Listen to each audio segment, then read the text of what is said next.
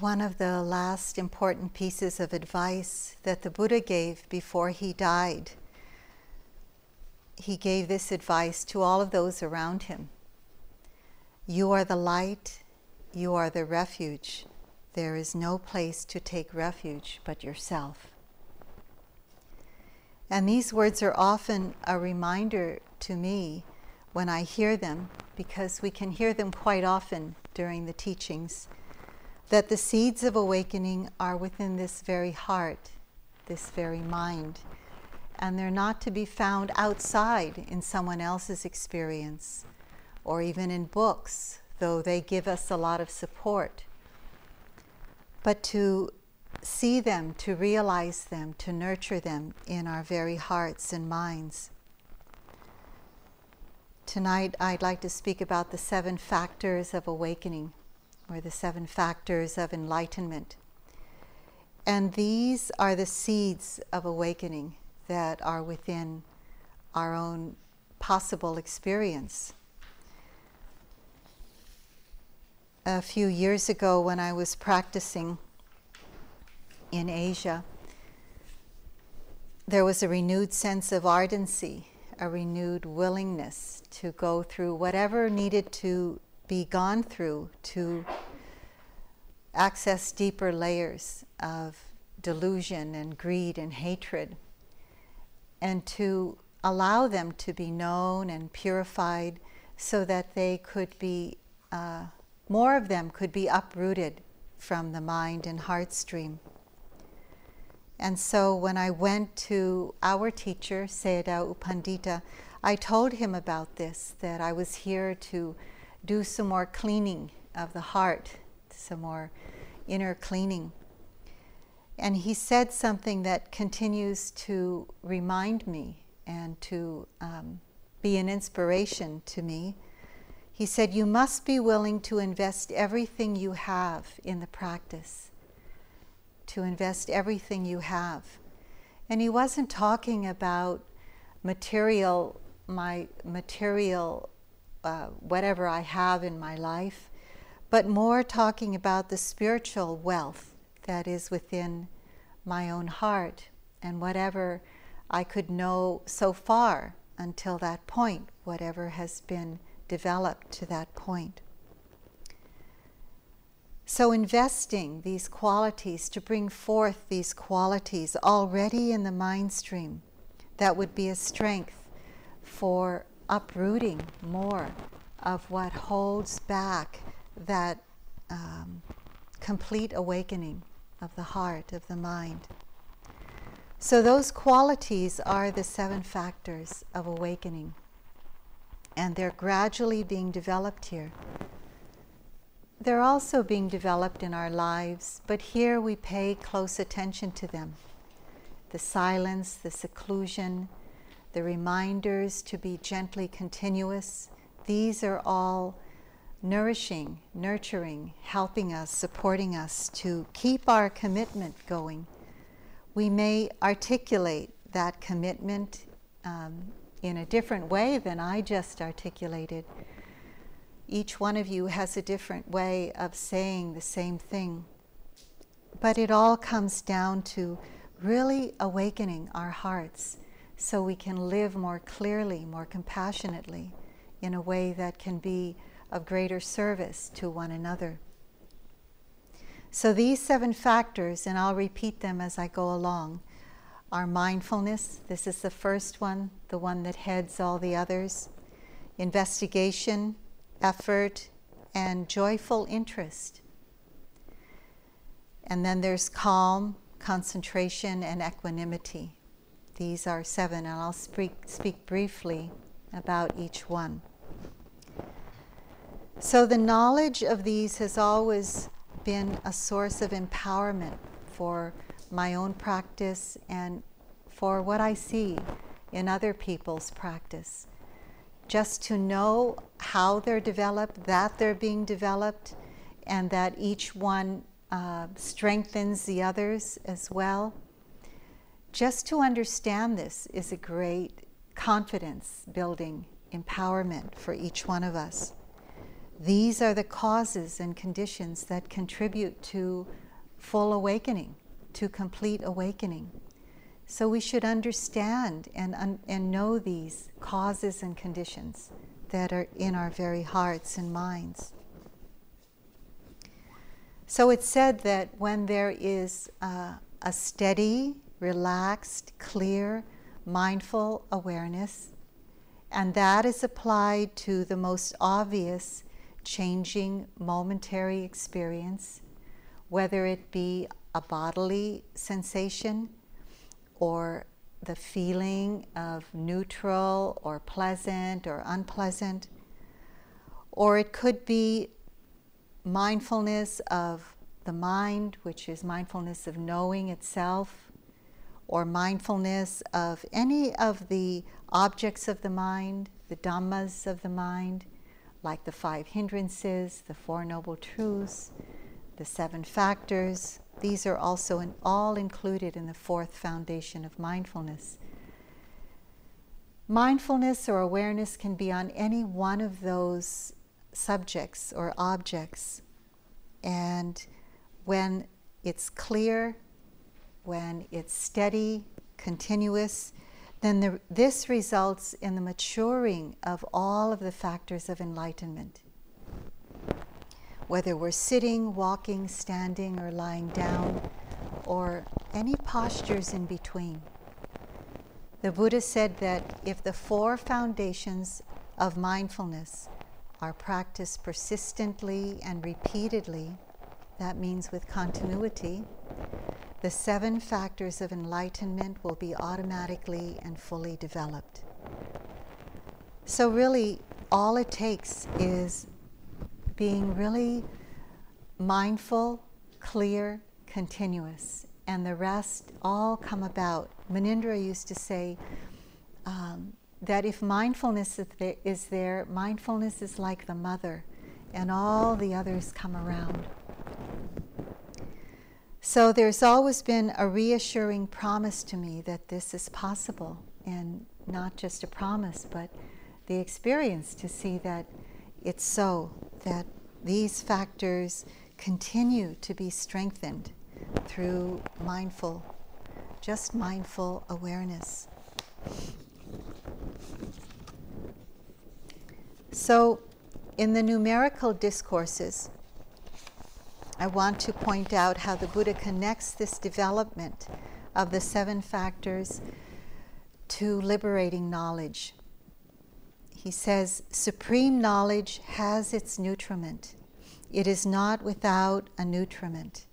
And what is the nutriment of liberation by supreme knowledge? The answer would be the seven factors of enlightenment. This, these are the nutriments. So there are great natural resources within us to be discovered, to be mined, to be strengthened. Mindfulness is activating them all the time, bringing them forth with greater strength. When there is this gentle, patient effort, and we're not pushing nor we're not too lazy about our practice, the factors become more and more noticeable very clear to our own experience. Munindra would always say, Your only job is to be mindful. When he would think I was depending on him, he would say, I can't do it for you. You have to do it by yourself. And he has this way of saying, The Buddha solved his problem. Now you have to solve yours, you know. Don't depend on me. sort of interesting that teachers in this tradition don't want to be gurus, including Steve and I. Um, it's always like turning it back, turning it back to you have to do the work. We can't do it for you. I remember, I've often told this story to some of you. Remember going to Sayadaw U Pandita. I was really happy to see him after probably four or five years I hadn't seen him. So I went to visit him in Oregon when I was there. And um, I was so happy to see him a little bit exuberant. And he came down the stairs, and I wasn't very calm. And I was saying, I'm so happy to see you, Sayadawji, which means, you know, beloved Sayadaw. I'm so happy to see you.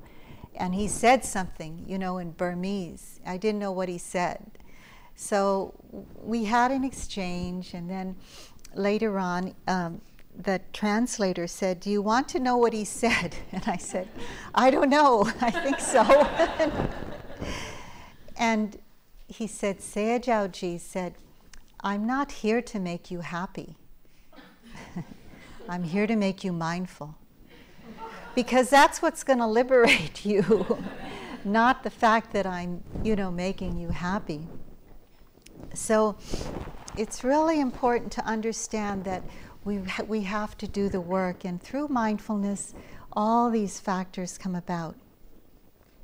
They're cultivated by many traditions by many tribal and spiritual traditions, not only through the Buddhist teaching. We can appreciate that when we look at the different uh, traditions that we're all exposed to because this is such a connecting world in a way in this electronic age that we live in.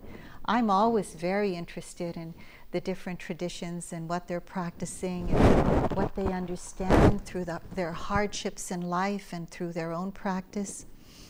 So the Buddha pointed these seven factors out so clearly, but they're also seen in other places. So, for example, there are many um, traditions, tribal traditions of the uh, South Pacific Islanders, and we are exposed to them living in Hawaii. They're beautiful people, of course. They teach us a lot by their slowness, mostly. and um, and just the way they kind of live their lives so connected with nature. Well, they have a, a tribe of Samoa in Hawaii, and they're known to be very fierce warriors. They're the the biggest and the most muscular of all the South Pacific Islanders that I know of.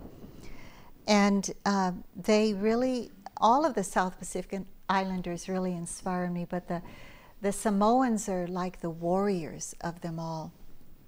And I, mu- I once met up with one, and they say, you know, we have these kind of um, non politically correct stories in Hawaii a lot because we, we joke around with each other in a beloved way, in an endearing way. And one of the things we say in Hawaii is, you never want to be in a building or a street or a place alone with a Samoan. But one day I ended up in a museum, and the only other person there was a Samoan, but luckily his daughter was there with him. Young little girl, and it, it made me very, um, it made him very approachable. So, this is a story about recognizing the qualities of the seven factors in this person. It was a very hot day, it was midday, and even breathing made you perspire. So I just, I went into one of these museums that I wouldn't have gone into this museum normally because it had an exposition of tattoo art. And, uh, you know, we see it quite a bit around now. I mean, I see it in practically all my children and one of my grandchildren already. So it's not that unusual now. But then, about 20 years ago, it was still just starting to break out in the general populace. And so um, I started going through the aisles and looking at these incredible photos of people with tattoo art in different parts of their body and just the the beautiful artwork actually on different parts of their body. And some of the parts were actually very interesting to see that, oh, there could be a tattoo there too. you know, it's really interesting. So,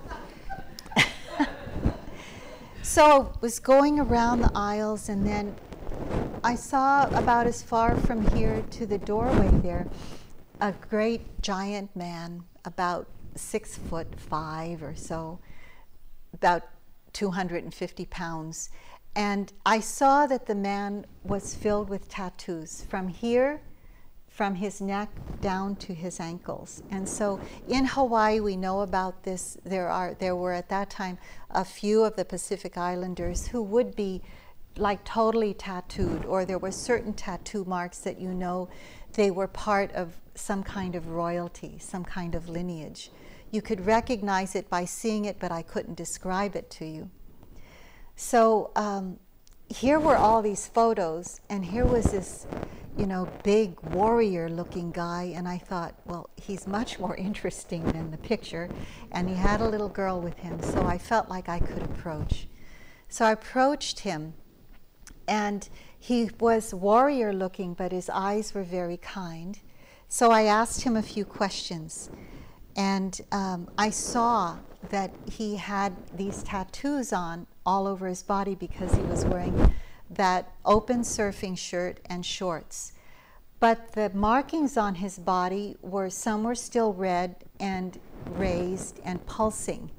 You know, you could you could just see that it just happened not too long ago that he was tattooed. So I asked him if he could tell me a little bit about it. And he said that he was a son of a chieftain, and uh, the markings on his body were through an initiation that he had gone through. Uh, he needed to go through that initiation to inherit the role of chieftain from his father.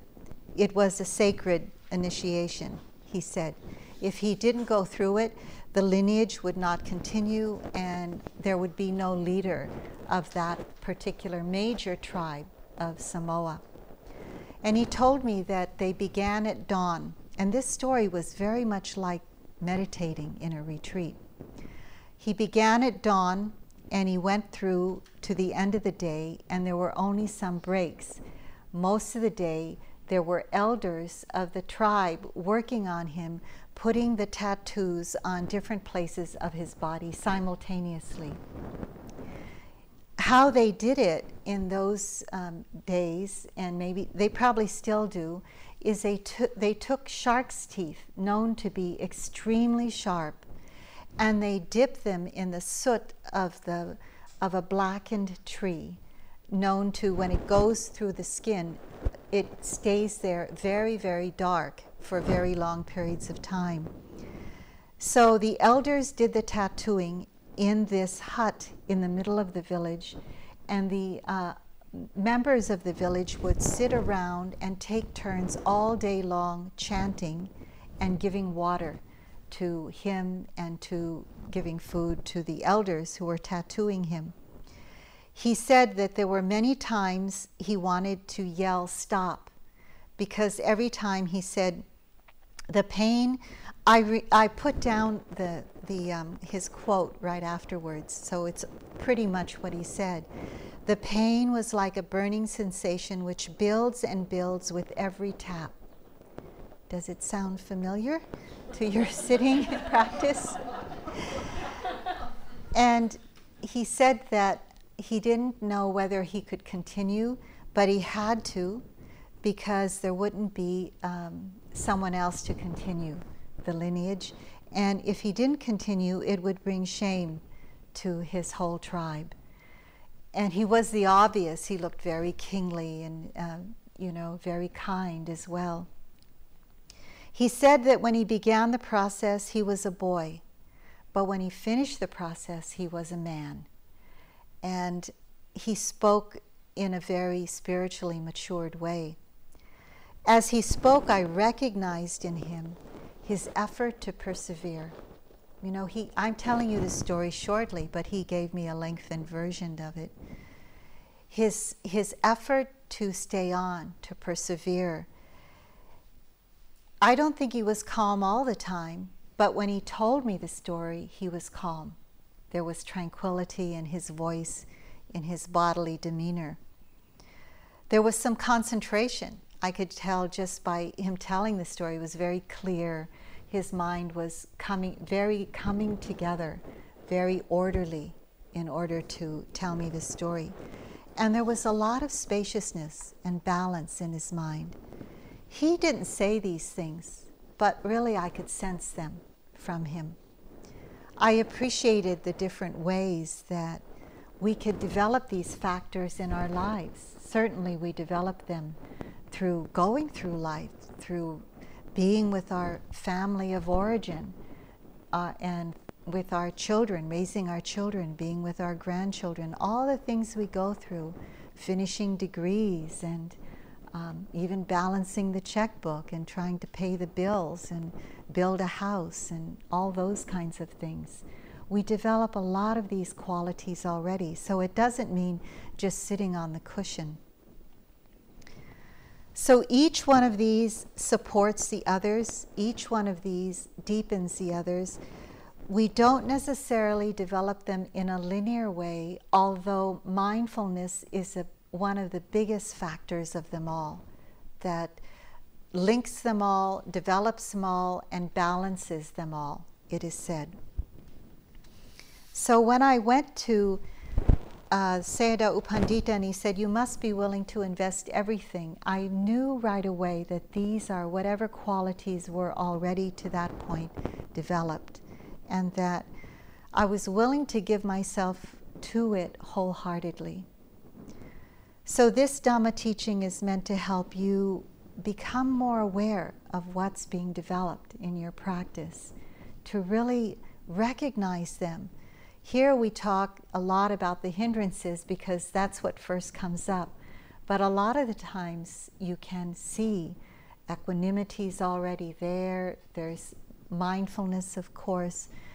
You can tell when concentration is there, when there's a joyful kind of interest, calm all of these things you may be able to notice already.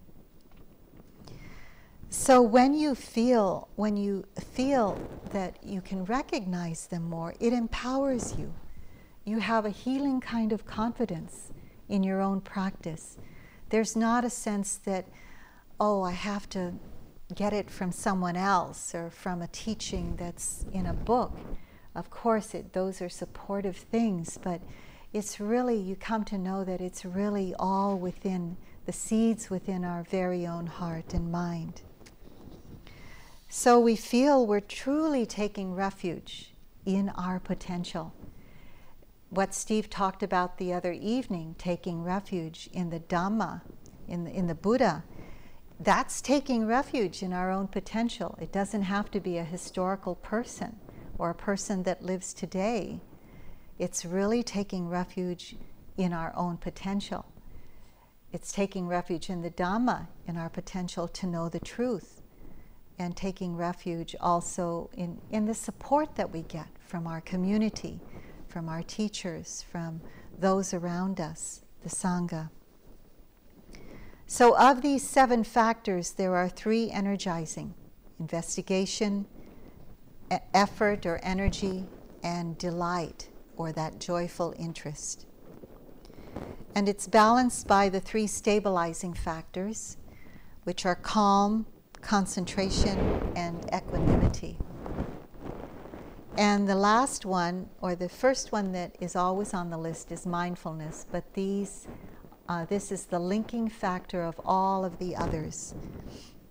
It brings them into a balance that makes it just right for once we for example, if we know that energy is there, if we bring mindfulness to energy, it tends to balance it out so it's not too much or not too little. So the first one is mindfulness. We're talking about it most every day. So uh, during the instructions, the, the instruction is all about mindful awareness. So I'm just going to be general here. It's not an easy quality to talk about because uh, we're usually experiencing the object of mindfulness and not mindfulness itself. So mindfulness turns towards the object and knows that object. And so we experience the object of mindfulness mostly. But here we're beginning to know mindfulness itself we're beginning to understand mindfulness of mind, knowing what's going on. We're get, beginning to know the qualities of mindfulness. their the characteristics when it's present. For example, I just want to go through one of the qualities or characteristics of mindfulness, and that's a quality called non negligence. Non negligence is, in a way, a different version of remembering, remembering to be mindful.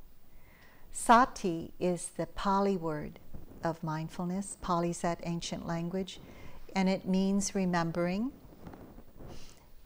And it also can um, describe a sense of non negligence. There's a word in Pali, Pali called apamada, non negligence. One time in a whole course, that was a theme non negligence. So we can't um, give it enough light almost. It's, it feels like we, you know, we're repeating and repeating. Please be continuous. But imagine in one whole two month course, the theme being non negligence, mindfulness, remembering to be mindful. Not just of the present moment, not just a careful connection to the present moment, but of one's surroundings too kind of being mindful of what's going on in here and a general mindfulness of what's going on out there. In the Dhammapada, a collection of sayings of the Buddha, one of them says, The foolish and the ignorant give themselves over to negligence, whereas the, tr- the wise treasure mindfulness as a precious jewel. This is what gets us through life in a deeper way. Not the kind of mindfulness that helps you cross the street and not get run over by something, but the kind of mindfulness that knows deeply the nature of life and enables us to live in alignment with it, not going against it, not fighting it.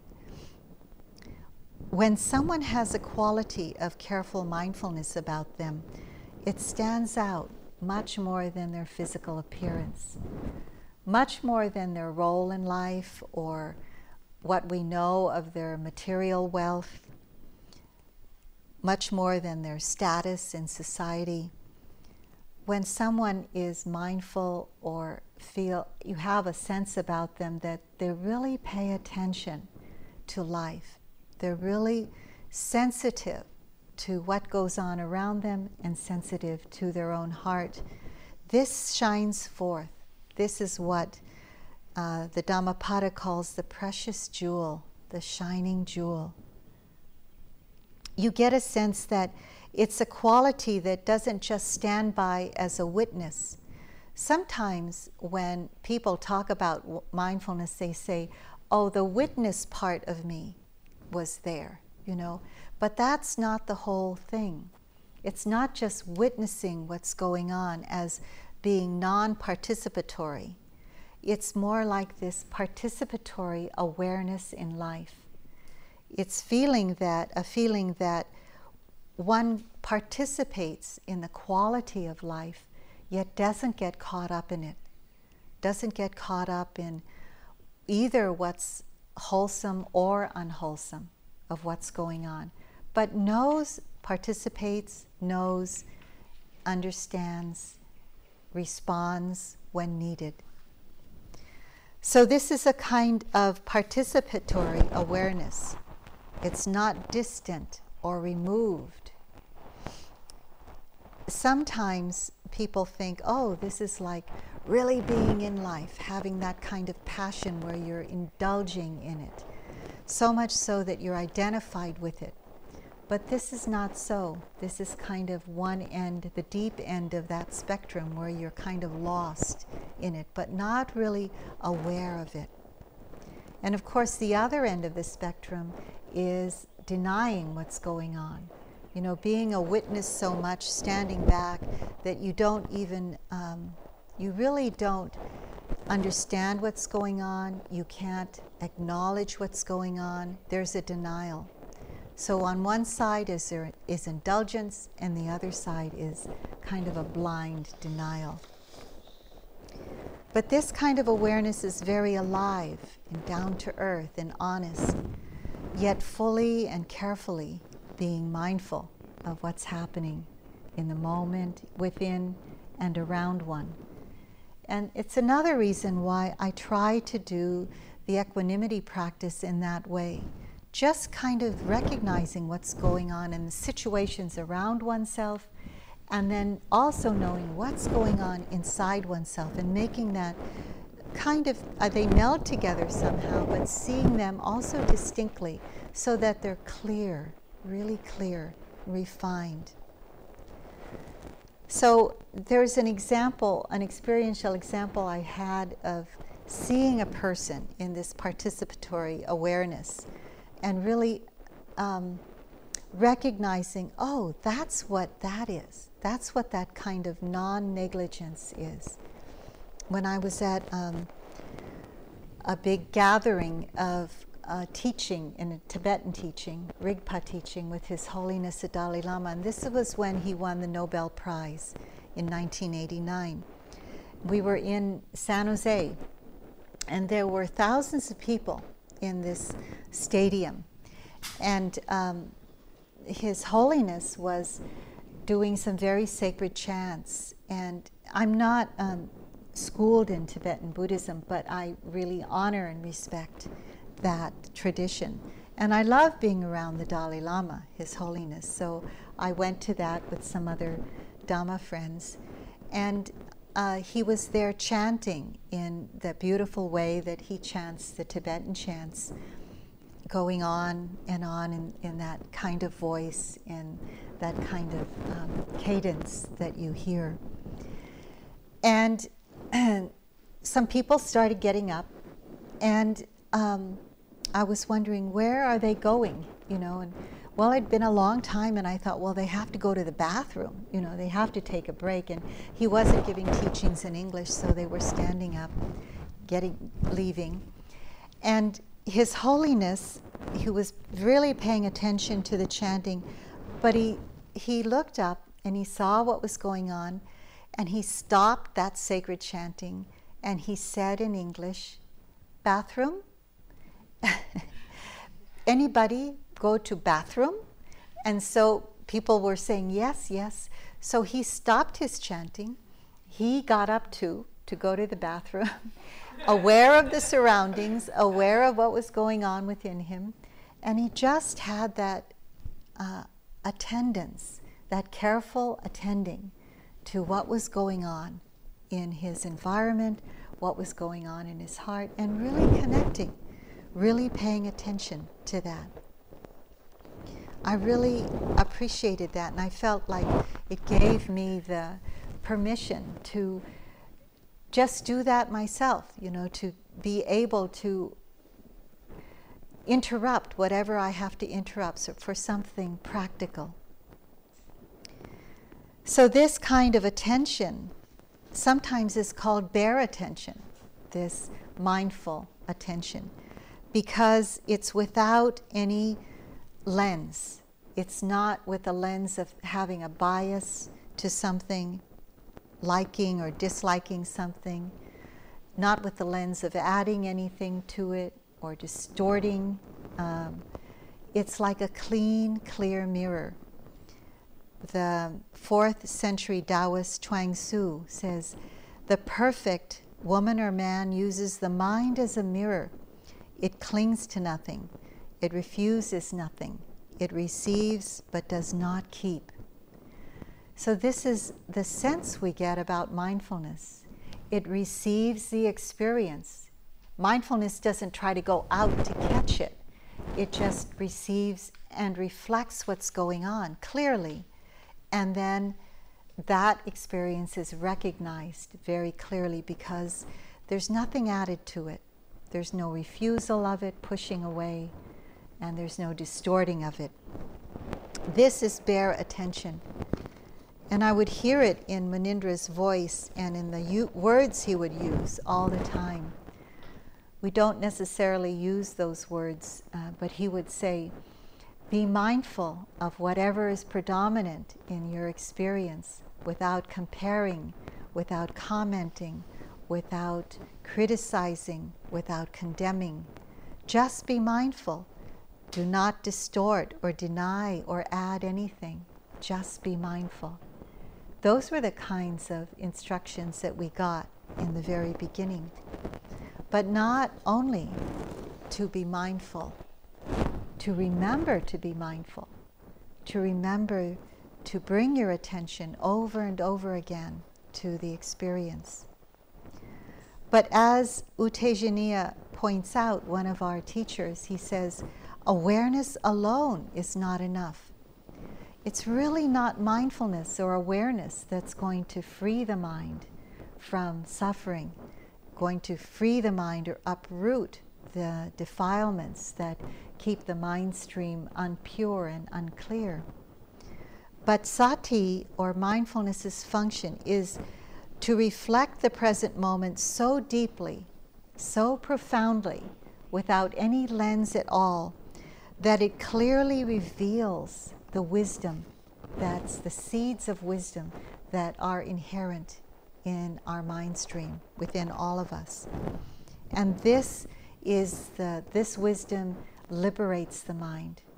So it's mindfulness that kind of reflects what's going on, but wisdom, we'll talk about that more later, is another factor. And this wisdom is what liberates the mind, not mindfulness. Mindfulness is the key, though. So we think, oh, we'll just be mindful with the present moment, and that is enough. That isn't enough. It's more than that, it's much more than being aware. So that's mindfulness or awareness, the linking factor. And the second one is the beginning of the energizing factors, and this is investigation. Investigation is activated by mindfulness. Sometimes you'll hear us saying, connect and sustain the attention on the experience, whatever the experience is. So, the connecting, you might say, in one way, this is my experience, the connecting with the experience is the first part of the energy that brings mindfulness there, connecting with the experience. And then sustaining the attention on the experience brings about that investigation. It's bringing it so close, the attention or mindfulness comes so close to the experience that that kind of investigation, knowing the experience deeply, can be known, can be experienced. So it's not just, oh, okay, this is hearing, and what's next, you know, and go on to the next thing. It's really staying with it for that nano moment, that micro moment, to experience that very clearly. So sustaining the attention. And I'm just meaning for a little moment at a time. So it's investigation of the present moment.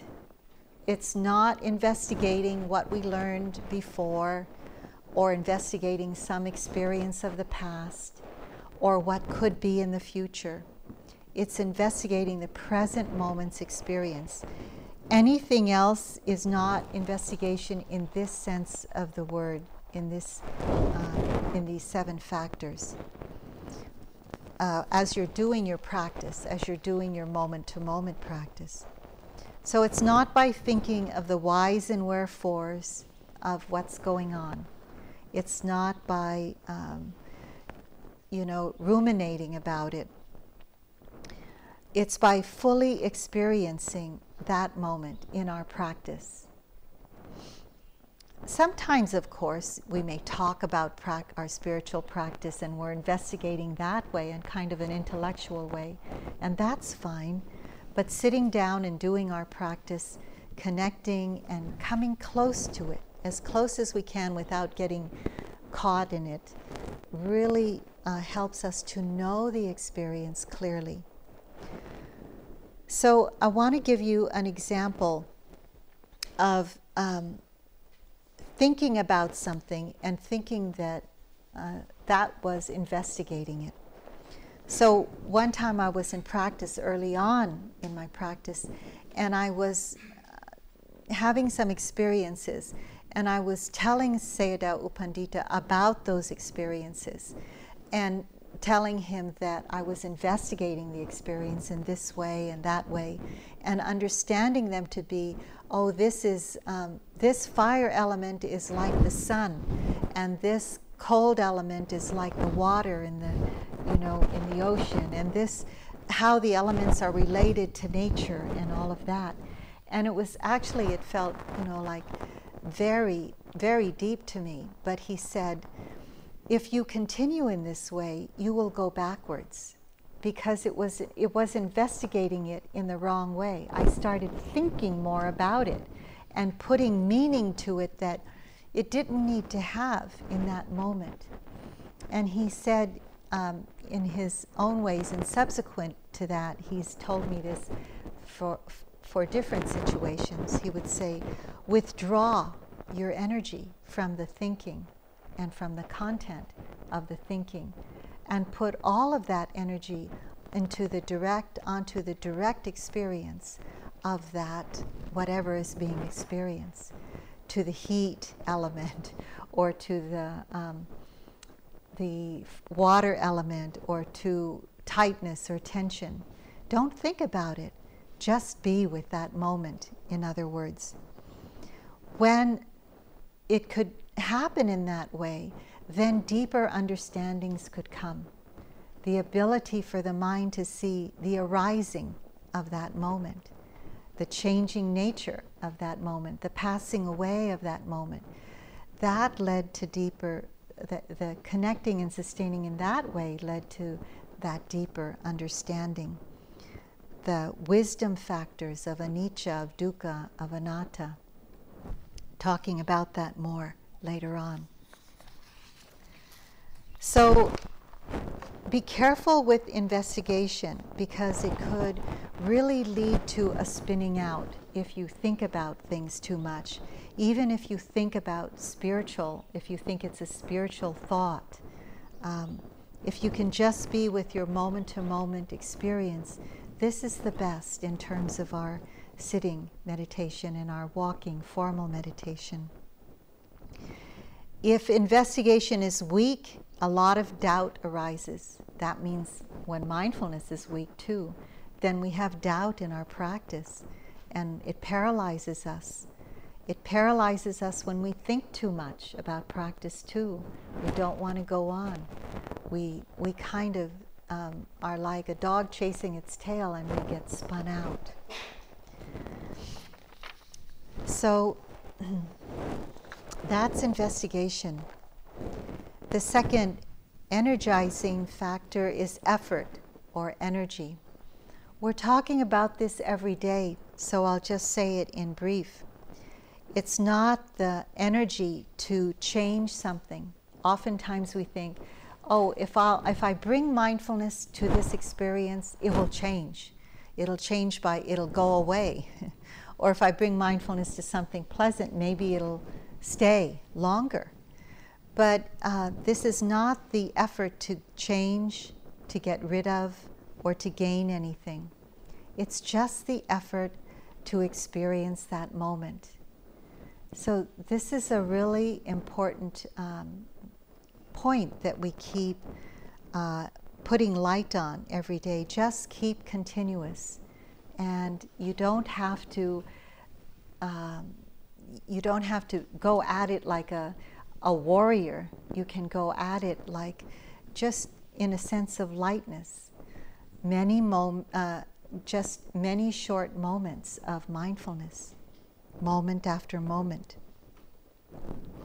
If there's too much energy, you'll become restless.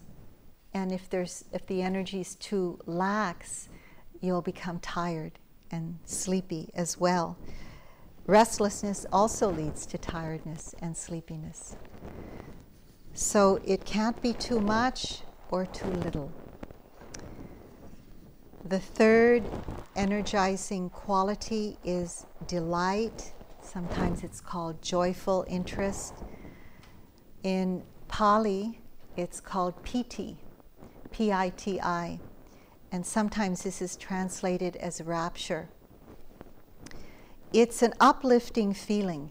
Um, rapture is described in the texts as like you're walking through a desert and your mouth and throat are parched with thirst, and you see an oasis of water in the distance. And because you see that oasis, you know, you the energy rises and you feel like you before feel like you were all tired out and now you feel like oh you could keep going the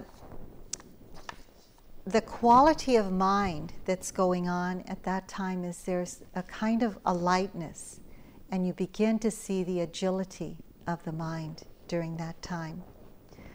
It's characterized by delight. Whatever the mind sees, there's kind of delight in it.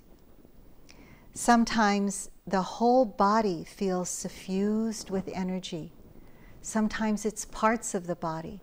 There might be a feeling of energy, it could be warmth in the body, it, it could even be coolness or whatever sensation is happening, but it feels like there's energy in the body, and it could be, for many people, it's pleasant, but if it keeps going on, it can be unpleasant.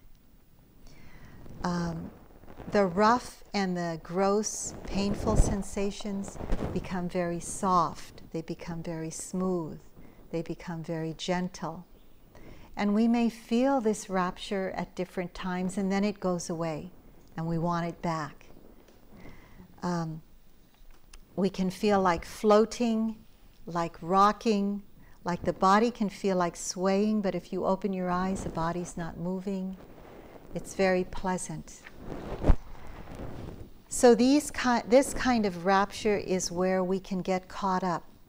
Uh, Sayadaw U Pandita calls them meditative goodies. but we really can get um, attached to them and we can talk about them if, as if they're the greatest thing in the world. And maybe my teacher hasn't even experienced these things, only I have experienced them. Sometimes reports like that happen. And um, the teacher would always ask you, is there attachment to this experience?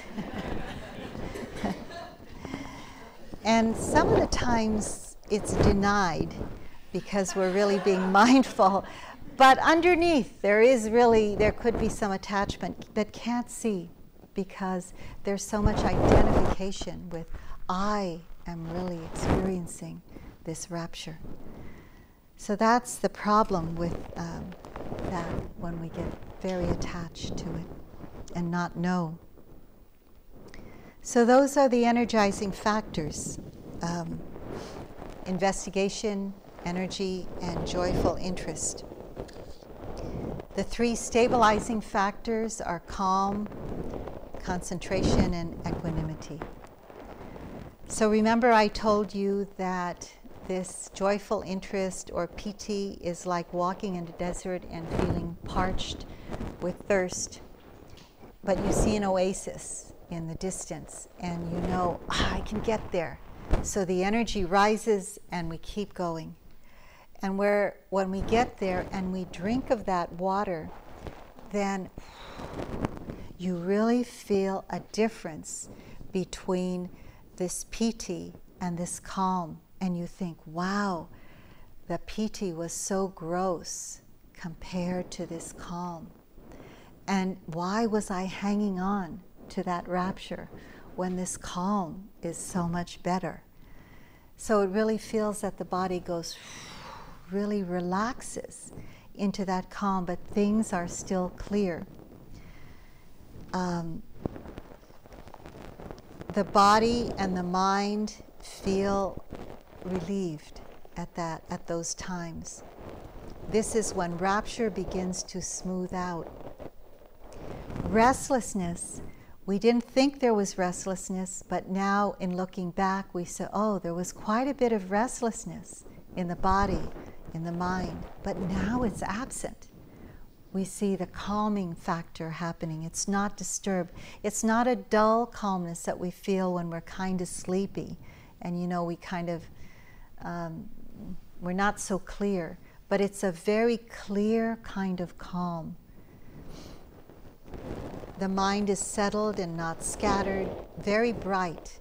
It's characterized by a coolness and ease of mind. It stays there even when we're moving. So, these are some things to notice in your own practice. So, we can move through a room and it's not brittle.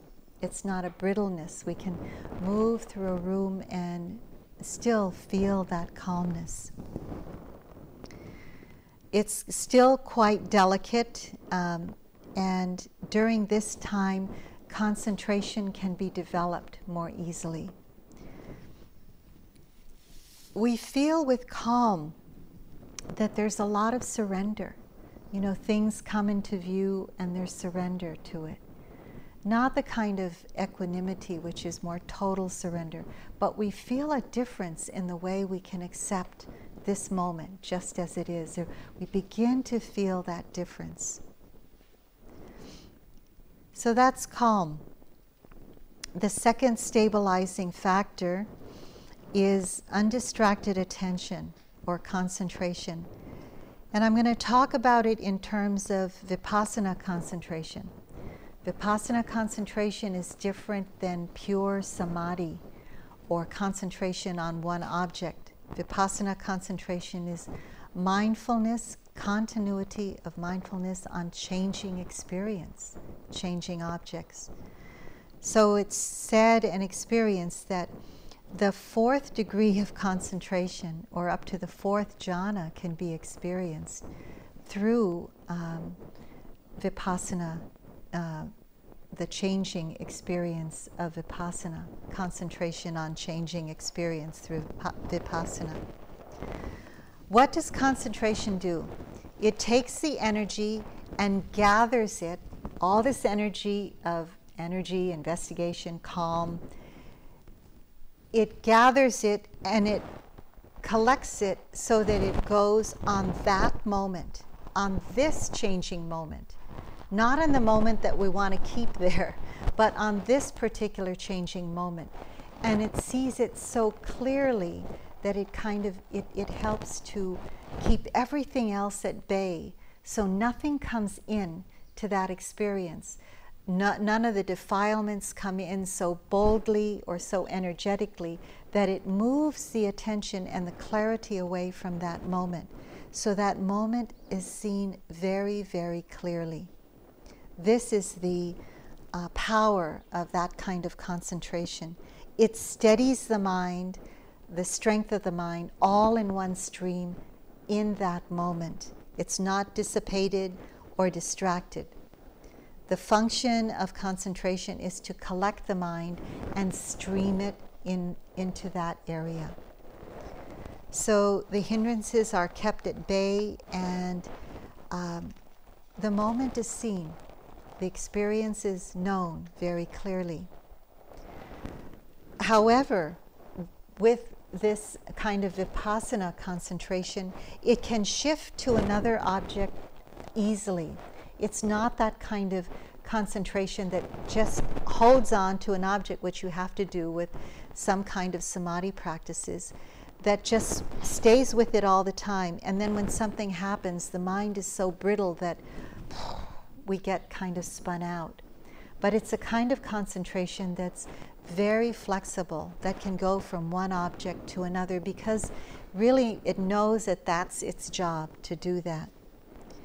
When there's too much concentration and not enough energy, we experience what is called a sinking mind, where we feel clear, very clear, knowing what's going on, very clear. Oh, it gets very pleasant. And then all of a sudden, boom, we're out. and wonder what happened. You know, there was a lot of energy, it was going okay, and then all of a sudden, what happened?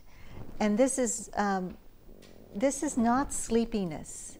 Um, it's sinking mind. It's a very different phenomena.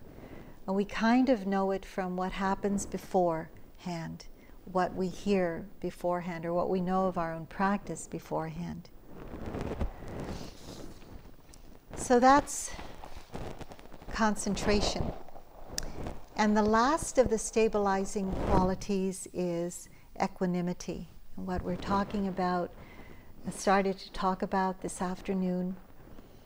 It's called the doorway to peace because this equanimity is the factor that is really most strong uh, right before the mind enters the unconditioned. It's a balanced, spacious stillness. This is experiential. This is not kind of like a textbook um, description of it. It's what people describe, what we can describe of it ourselves. It stills the mind before it falls into extremes because of the absence of reactivity. There's no reactivity, so the mind feels very open, balanced, spacious, receptive. It can take in changing objects without getting thrown about.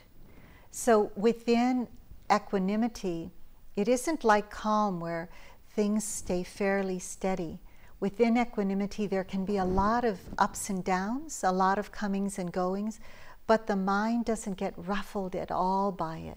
It stays so, it's a deeper kind of stillness and a bigger kind of space that feel the mind is and heart is in. The um, all kinds of pleasant, unpleasant experience, feeling can arise during certain periods of practice and it doesn't turn unpleasant doesn't turn into aversion or doesn't isn't the cause and condition for aversion to arise pleasant does not become the cause and condition for grasping to arise there's no reactivity in that sense either because the deepest reactivity is when pleasant is there and the reactivity to pleasant is attachment when unpleasant is there the reactivity to unpleasant is aversion. So, this kind of reactivity does not take place on the very deep levels of the mind. No attachment arises, no aversion arises. Possibly pleasant, unpleasant arises, and neutral experience, but attachment, aversion, delusion do not arise. The mind is very clear and free of those basic hindrances. So, this is why it's a very pristine experience of the mind and the doorway to the unconditioned. It's felt sometimes, experienced sometimes like raindrops on slightly sloping, on a slightly sloping lotus leaf. It doesn't stick at all. Something comes into the mind and rolls away. Sometimes I've, I've understood this as it's like mercury. You know how it just rolls up and it, it doesn't stay anywhere, it just rolls around. And it may come into view, but it doesn't stick. Sometimes, some of you know this from uh, Jon Kabat-Zinn's teaching, it's sometimes like a mountain. You know, we feel the body, mind feels like a mountain, feels very steady when equanimity is there things can come and go, but the mind, body stay very steady with whatever comes, whatever changes, whatever goes. The Buddha says when there is nothing in the world that can trigger agitation, then one is free from the pain of suffering. So it's with this total connection with all of life. You know, life is connecting very deeply, and yet the mind isn't reacting with any kind of unbeneficial uh, experience, unwholesome experience. There's clarity, there's a connection, there can be a caring with what goes on. So, in practice, we go in and out of some forms of equanimity. But that very deep equanimity is developed through continuity of practice and through really developing all of these uh, factors of enlightenment. It's a very exalted state of mind. It cuts through a lot of delusion because equanimity sees things, helps to see things as they really are. And it says it bears the fruit of liberation. So these are the seven factors of awakening or enlightenment. Mindfulness, investigation, energy, joyful interest, calm, concentration, equanimity. And all of these are the seeds of awakening that are happening in our own lives as we go about with our um, aspiration to really awaken, to fully awaken. And just to end with the same verse from the Buddha You are the light, you are the refuge. There is no place to take refuge but yourself. So let's sit for a moment with that.